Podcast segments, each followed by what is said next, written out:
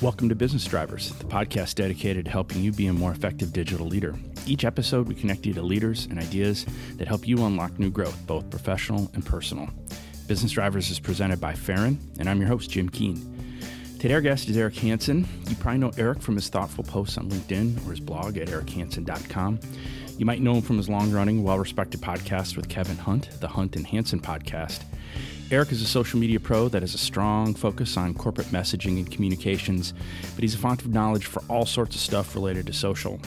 He's been a successful independent social media consultant for the last 12 years, but he's been driving brands and businesses forward as a marketer for 25 years. He is a pro's pro. This talk was part of my efforts to get smarter about social media overall what's happening, what's new, what's old, what's ahead for 2022. He got me to rethink the role of a private community for brands, and he made some really good points about the way social drives your brand forward beyond acquisition. And I love, love, love his reminder of how hard the role of social media leader is and how we got to give support to those that are on the front lines for our brands. I've been harping on this since our talk. You can find Arik at arikhanson.com or on Twitter at Arik Hanson. So that's A R I K H A N S O N. And you can find Arik's podcast at hansonandhunt.com. So, Arik, what are some of the long term social media trends that you're looking at that will impact what you and your clients focus on in 2022? That's a good question. I think in 2022, and already in 2021, you're starting to see a little bit of a refocus on community and not just on public facing networks like Instagram and Facebook and things of that nature, but also on private closed networks like Discord, for example. I mean, just look at what Chipotle did earlier this year with Discord when they launched what I believe was the first ever career fair on Discord, where they talked about how they were raising the minimum wage to 15 dollars an hour and how they're hiring 20,000 workers. Well, they ended up getting 24,000 applications in a month or something like that. I forgot what time frame it was, but regardless, it was an interesting experiment and it seemed to have gone pretty well in terms of, I'm not sure what kind of connection it made to results, but um, I think you're going to see more of that in the year ahead because social has become so fragmented and a lot of people are kind of realizing we're a little too over reliant on Facebook and things of that nature. So that's a big one. I think number two, you're going to see more brands take more of an approach to sales enablement, especially with B2B, um, with content on social. I mean, that's already happening, obviously, but I think you're going to see more of it because what's happening now, obviously, this year was it over the last year and a half is like people realize, well, we can do our work from home, obviously, we can do it virtually. And since we're not going to go back to trade shows full time, probably like we did before, and we're not going to go back to all this in person stuff like we had before, they're realizing we can do this remotely.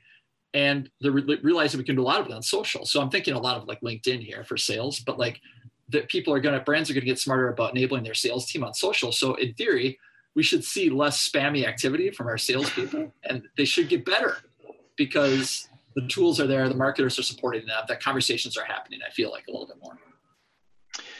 So I'm really curious about the private community side of this. I had not heard of the Chipotle example, so I got to dig into that one. Thinking out loud, what are some of the benefits to doing a private community for somebody like Chipotle versus doing it out in public? Well, see, that's what's interesting, right? Because like most most brands would think, well, we want scale and reach, and this is the shift in mentality, right? We need scale and reach, and we need to reach all these people. And the smart brands like Chipotle are figuring out we don't need that. We need to spread our chips out a little bit more. We need more niche communities that really are more a little more targeted. So like Discord makes sense for them because if you think about like the audience for Discord, right? It's it's it's a gamer tool. It started as a gamer tool. It's it's expanding beyond that now, obviously, but but it's it's young people. Like that's their target audience, obviously. So they're going after a lot of young people to staff these jobs. Uh, people like my son who just got a job there. Um, it worked six months ago, right? Right. So the tool makes sense, and I think it's just a. That's what I'm talking about. That's why I think it'll trend next year a little bit because I think brands will get a little smarter in that area where they're they're just they're so tired of, of chasing reach and tr- chasing those metrics around scale. And it's like, oh, hold, hold on a second, what are we trying to do here? Like community, they can use that like a Discord channel or or or a Slack channel or something of that nature. Like you could use that for, you know, things like customer retention or customer loyalty or uh, helping customers get smarter about how to use your tool if it was a tech company, for example. And there are, I mean, tech companies are already doing that. I just think there's lots of opportunities there to use those kinds of private tools in ways that that brands just weren't thinking about a few years ago, even two years ago. Things are changing fast, obviously, in the world of technology and specifically in social media. Consumer behaviors and consumer patterns are changing pretty rapidly, not only because of the you know emergence of channels and tech, but because of the pandemic.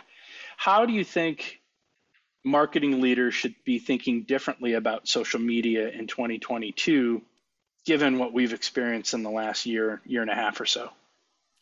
Well, I think one big thing is that a lot of brands, and this might be a little more focused on B2B, I guess, but it, I think it applies to B2C too a little bit, is that they've become too focused on customer acquisition and leads. Yeah. And they've given up on the rest of it. And to me, it's like, well, the rest of it is what makes social is social strength. And you're using social for its weakness. Too much of it, you right? So I'm not saying that leads and customer acquisition and things of that nature are going to go away on social media. That's certainly not. But if you're thinking about how to use social media the right way, if you're sitting there as a, as a CMO and you're thinking, how should we use social in 2022? How can we use it differently? You got to be thinking, to my last point about community, like we're, we're too focused on leads. Like is it really driving the leads we want? Are the metrics supporting what we think? A lot of cases when i get brought in it's like the answer to that is no. The cost per lead is way too high. Cost per acquisition is way too high. And meanwhile the metrics they have around customer retention customer service engagement stuff like that are, are high so it's like why wouldn't you use it for what it's good for which is customer service especially if you're like the airlines or the banking industry or something of that nature um, obviously awareness in the cases it could be even innovation like innovating with your customers, community. I mean, there's other ways you can use it that make business sense. You can make a business case around it. It doesn't have to be all about customers acquisition. And I feel like we've over indexed that way the last, I don't know, three, four, five years. And it's going I think that the pandemic kind of forced, even though it was like, oh, great, we can use social for everything now and everything's digital and like all that stuff, that happened. But at the same time, now it really forces to, for those of us who've been doing it a while, forces to, to sit back and think are we really using this stuff the right way? And I would say no in a lot of cases. It's a really timely observation and really timely question, I think, for business leaders. And it's something I'm actually talking to a couple of our clients about right now.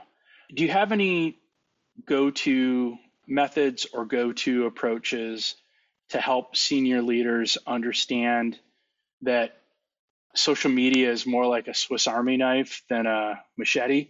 You know, if if they're focused on lead gen and lead gen only, how do you explain to them with so many, you know, there are many things that we could be doing here. Like, what's your go-to method for that?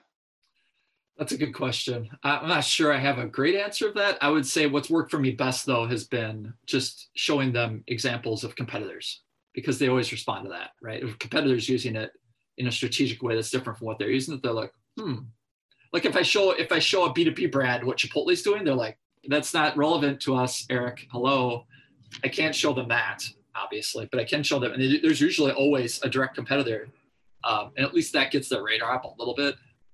The other thing is to kind of kill them with metrics, right? Like executives usually respond to metrics. And if I can make a case with the metrics, kind of like I was talking about before, where look at your cost per lead through your Facebook marketing look at your loyalty metrics around using Facebook or something, you know, something of that nature where it's numbers driven, and I put them side by side, then I can see the wheels turning a little bit and be like, okay, I didn't really think about that that way. Like no one's positioned it that way to me before. Maybe we should talk more about this. Hmm. Well, I love the idea of showing the competitors just create a little bit of anxiety. Metrics always work, but that combination of inspiration and fear from examples of folks that are doing it well, but also a little bit of fear falling behind seems to work really well.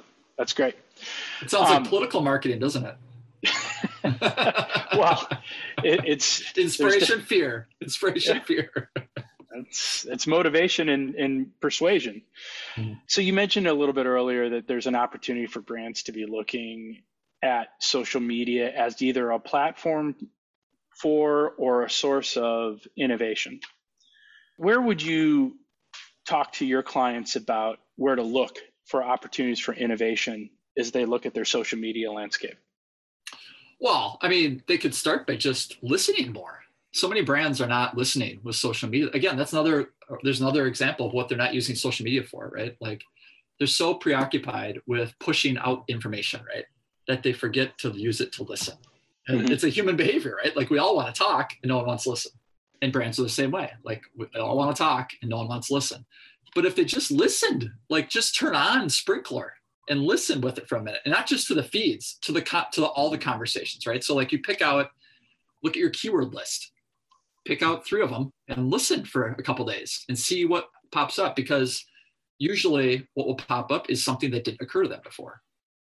I mean, pick your plat. I mean, well, not pick your platform, but pick the open platforms, right? Like Twitter, TikTok, obviously, right now is kind of like inspiration heaven, but also kind of innovation heaven in a way that if you're, I mean, it's age old debate of like the, the brand trying to determine what the brand is, and the customer is saying, nope, here's what the brand is. Here's what we think it is. Like that's kind of TikTok in a nutshell, right? Like they'll take your brand and kind of twist it up and throw it a different way. And it's like, nope, here's what we think it is.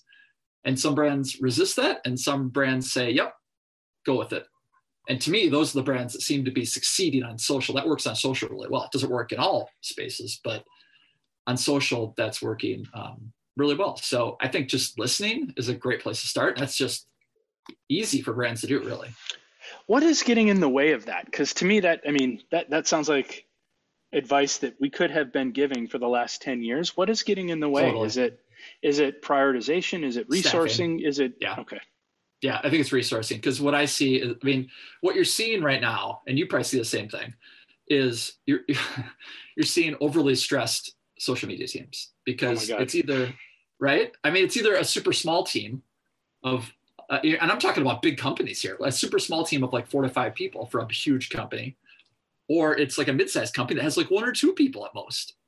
And either way, they don't have time the last thing they have time for is listening. Like they're they're trying to push out because they're getting heat to push out content.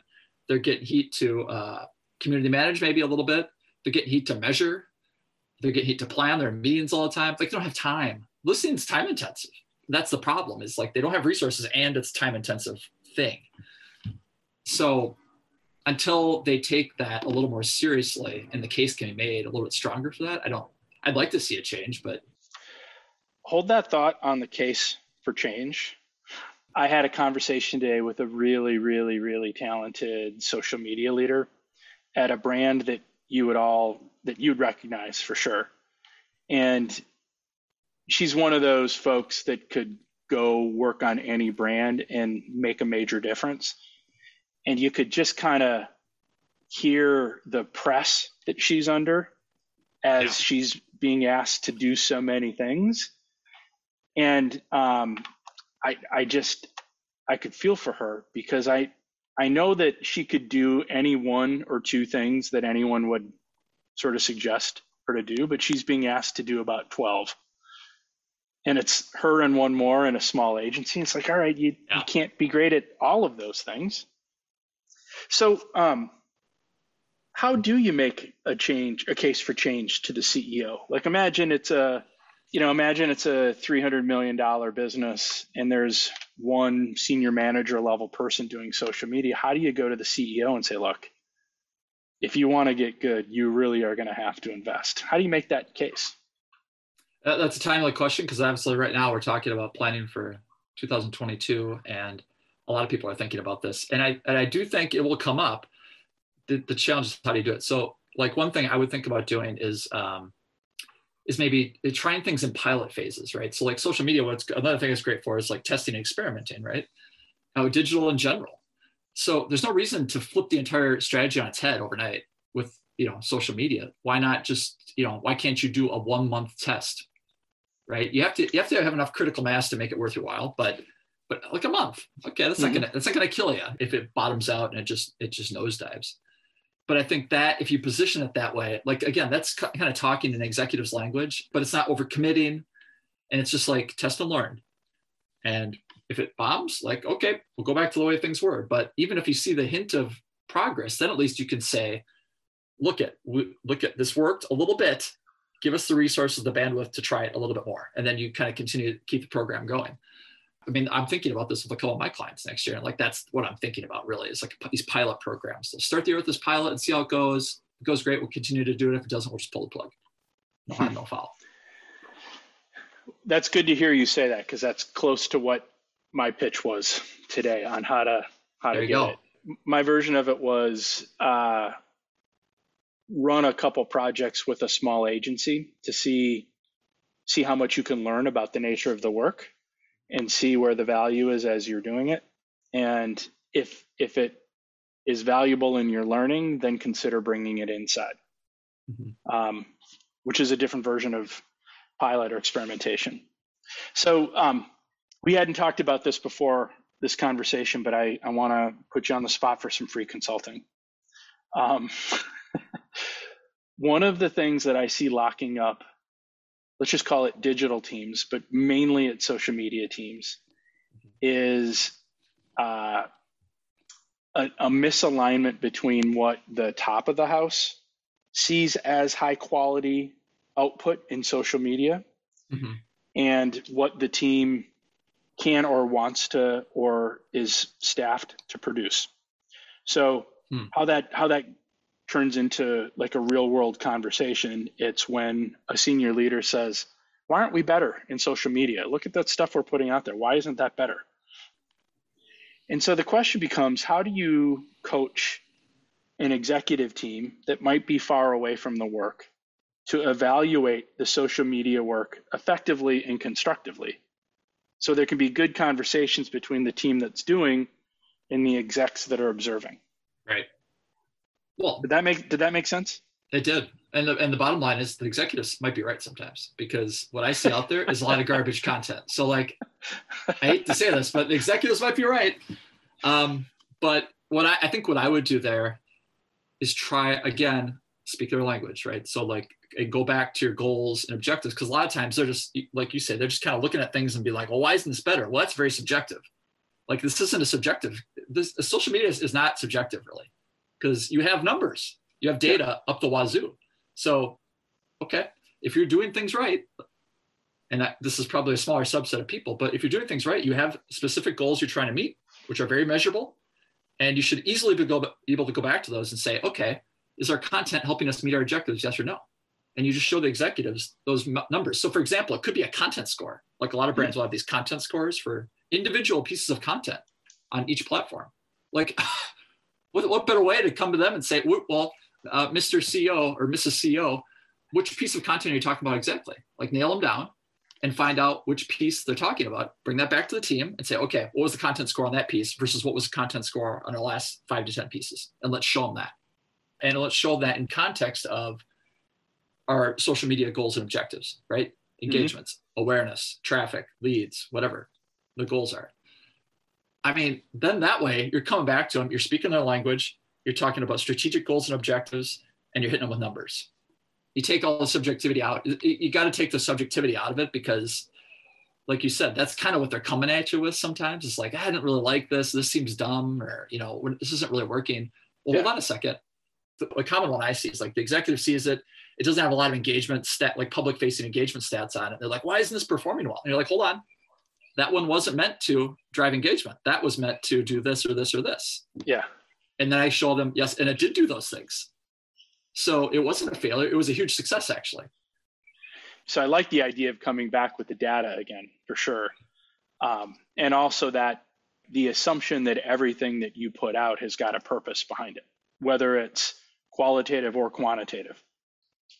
And being able, being able to position this as well we did this so that we could do X, and here's how X happened. That, ma- that makes a ton of sense. Now, the trick is on the subjective side too, because um, there are times when you have to you have to respond when the executive says, "Why aren't we better?" What what I kind of want to do sometimes is say, "Okay, well, take me through something that you think is good and explain why you think that's good." And let's, also, let's, also an excellent move. So let's deconstruct what good is in your brain, and um, so that we can we can use that as a as a guide. See now that Jim, that's an excellent consulting move. Answer a question with more questions. Come on now. Come on now.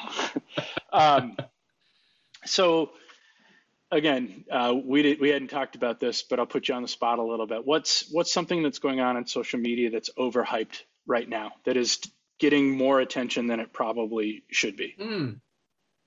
Well, I'll give you something that, that is overhyped and now has been proven not to be over. Was overhyped from the beginning. We all knew. We all kind of knew it was stories, right? And stories specifically on Twitter and LinkedIn and Name Your Network, right? That added them in the last six to nine months. Yeah, we saw them all add basically last winter or spring is when I think I'm specifically thinking of LinkedIn and Twitter here, which both recently canceled it yeah. as a feature. I mean, when that burst on the scene, uh, I mean, a lot of people were excited. A lot of people were saying, I remember this being a huge trend a couple years ago, like the storification of social media. Like the newsfeed was dead. I might even said this. The newsfeed is dead. It's all going to be stories. And you know, what did we see this year? Like it didn't. I mean, stories still are, are like important on Instagram, for example, but and you know, Snapchat's kind of based on that principle, but that's about it. Yeah. Like it never gained traction on Twitter, and you know, I doubt it'll gain traction on any of the other platforms either. I was hoping you were going to say Clubhouse, but then as soon as I said said that in my brain, I'm like, nobody's really been talking about Clubhouse for a couple months, so I think the uh, hype is dead. Too. Well, social audio would be another great one. You're the same same exact thing, right? Like that. It wasn't just Clubhouse. It was so it was Twitter Spaces and everything else. Like, oh, this is going to change everything. Everyone's going to listen to it. And I'm thinking, see, my my issue with Clubhouse is like, I just don't know if like it's too time intensive, right? Like you have to really commit to it, right? So to get an audience there, it's almost going to be like micro audiences, like super micro. So like now you're not even talking about like we talked about Discord before being a kind of a niche audience. So it's not a yeah. huge scale. Like now this like to me, Clubhouse and social audio is really like super micro because how many people really have that much time? Because if you're talking about social audio, you're talking about thought leadership usually. So okay, you're talking about a B2B audience, sophisticated, highly educated. How many highly educated people do you know that have three hours to listen to Clubhouse every day? Not very many, not if they know what they're doing. Yeah. no. Conversely, what's underhyped? What, what do you think marketing leaders should be paying attention to in social media that they might not be? And you kind of, I think, maybe hinted at this earlier. Activating leaders on LinkedIn is still a huge opportunity to miss because what we saw in 2020 and 21 as the pandemic progresses, like leaders did get on LinkedIn finally, yeah. finally, yeah. right? We've been begging for that forever. Finally, that we get we had the the kind of the flashpoint we needed, but but the problem was they got on and now it's just, it's either super dry thought leadership content that means nothing, or they're way over promotional of the brand. Yeah. And they have this opportunity. They're missing, they're missing the point, right? Like they have this opportunity. They're not reading the room either. Because if you read the room, what people want is human. Like they want you to be a human being. They don't want you to be a robot. They don't want your corporate communications team to do this. They don't want to see press releases they don't want to see you promote all your content. They want you to be a human being. Yeah. So I think about people like uh, I think Ed Bastian is the CEO of Delta. Is that right? I think about him. If you look at his, I remember he had a post a while back where he and I used this one with a couple of clients where he was talking about the experience of bringing his daughter to the University of Georgia for her freshman year. Yeah. It must have been last fall. And how about that, you know, what kind of experience? I mean, you just went through this experience a couple times. So like bringing your kid to college is this huge parent moment. Yeah that has nothing to do with LinkedIn, nothing.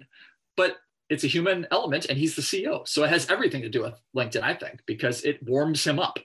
And lo and behold, he posted that and it got all sorts of engagement, right? People talked about it. You know, I got to be honest, I I am not a heavy LinkedIn user and I what I do see is the stuff that is probably overly promotional and but I could really see how valuable an honest like capital A authentic personal anecdote or personal sort of showing up on the site would be really valuable. Oh yeah. The funny thing is like the CEOs of the smaller companies are kicking the CEOs of the big yeah. companies butts big time. Yeah. Because the CEOs of the big companies don't want to take any risk, obviously. That's what's happening. So like they don't want to take risk, lower companies do, and they're destroying them because they're willing to open up, they're willing to be real. They're posting more photo content of themselves, which is what people want the CEOs of the big companies just going through the motions, basically. Like yeah. you, this, you're just wasting your time. Actually, at this point, I'm glad you're on LinkedIn, but you're wasting your time. How do you stay up to date on the world of social media and, and brand building in general, but specifically social media? It's changing so fast. I don't. Is the honest answer. I mean, I try. I certainly try, but I don't. I mean, it's impossible. And anyone that tells you it's not is, is lying um, it's just there's no way you could stay up with it. So I, I feel like I have uh, I hate to say imposter syndrome, um, but kind of like that, you know, like I feel like yeah. I'm making it up a lot of times because I can't, I can't keep up with it. I try, but I can't. But the the few things I do to try are I carve out, you know, half hour of mm-hmm. day every day to read. I target my reading to a very curated list of people I read, so and, and outlets I read. So I use Feedly, for example, as a curation tool, and uh, you know, I just spend time reading every day. So then I bookmark that stuff and I use it for our podcast, um, the Hanson Hunt podcast. I use it for mm-hmm. my blog. I use it for the e-newsletter. I use it for school where I teach the University of Minnesota and University of St. Thomas. So like I use it in lots of ways. So I get a good payoff from it, but that's not really fancy, but that's my trick really. Well, I appreciate the honesty. I think we are anyone that is really honest will tell you it's impossible to keep up with everything. I used to pride myself, probably like you did, on being on top of the fast emerging stuff in social. I just I can't in, in digital in general. I just can't keep up anymore. No. I'm like you. I, I think I am putting 45 minutes probably a day, you know, a half an hour in the morning and that's good. Maybe even another half an hour over the course of the day into it. So it might be a full hour just trying to keep up and that's good. It's impossible. I know. Even that, even an hour a day is not enough. Yeah. It's crazy.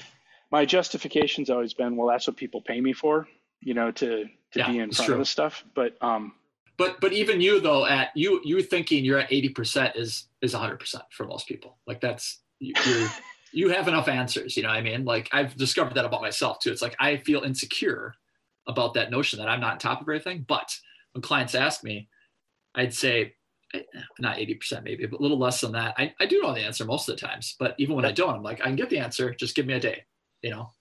Yeah, I can get it to you. All right. So let me ask you a generic but important question. This is, you could put this in the realm of uh, speed round or wrap up. But what's, what's your favorite non-work book or podcast? Oh, that's easy one. My, my recent one is Smartless with uh, Will Arnett and Jason Bateman and uh, Sean Hayes. I, and I, got turned on to that. Yeah, it's fantastic. It depends on the guest, but um, when they had recently, I listened to the one where they had Maya Rudolph on, oh. and it was I gut laughed many many times on that episode. I, I kind of love. Maya Rudolph. Maya Rudolph's fantastic. She could be on that show. She should she be should, on that show. She should do her own show. Yeah. Um, oh, the yeah, one they did with Ken Burns recently was great. You could tell they were all like super fanboys, which was kind mm-hmm. of fun. I haven't, um, I haven't listened to that one yet. It's really, really good. Okay. All right. What's the kindest thing that someone has done for you? I one of the things I do under the guise of uh, kind of networking and new business is this. I run this mastermind group made up of senior level communicators at a lot of the companies around town. So I started this maybe four or five years ago, and a lot of the people are friends. So it's pretty. I'm not saying this to pat myself in the back, but it's kind of it was easy for me to do it but it made sense I, as I continued to do it. More people became involved, and I have like a, just like 30 plus people that are part of this group now. So it's huge. It's super fun, and even during the pandemic, it was kind of a lifesaver for me, and I think for some of them. Therapy session. We just had a, a talk this week, and it was, it was it was a true therapy session. It was focused on mental health, interdepression, and stuff like that. Anyways, that group's been going great, and twice a year we get together in person and celebrate and see each other and get to know each other a little bit better. And we did this recently, when was it? May or June, we got together at distillery in Northeast Minneapolis in person. And I saw a lot of people I hadn't seen for a year at least. And it was great. And then about uh, halfway through the meeting, one of the one of my friends kind of pulls me aside, hold on, Arik, we have a we have something to give you or something to say. And they all kind of hush up and then they start talking. And they um, had all chipped in this money to get me this series of gift cards to all these wonderful places in town that we'd love to eat at and you know notes in there and stuff like that. And uh, i mean very simple gesture but hey i was completely caught off guard. I did not ex- i mean uh, i i'm not fishing for that. I do not want that. I was never looking for that out of this thing. But it was just a completely nice thing for them to do. They didn't have to do it.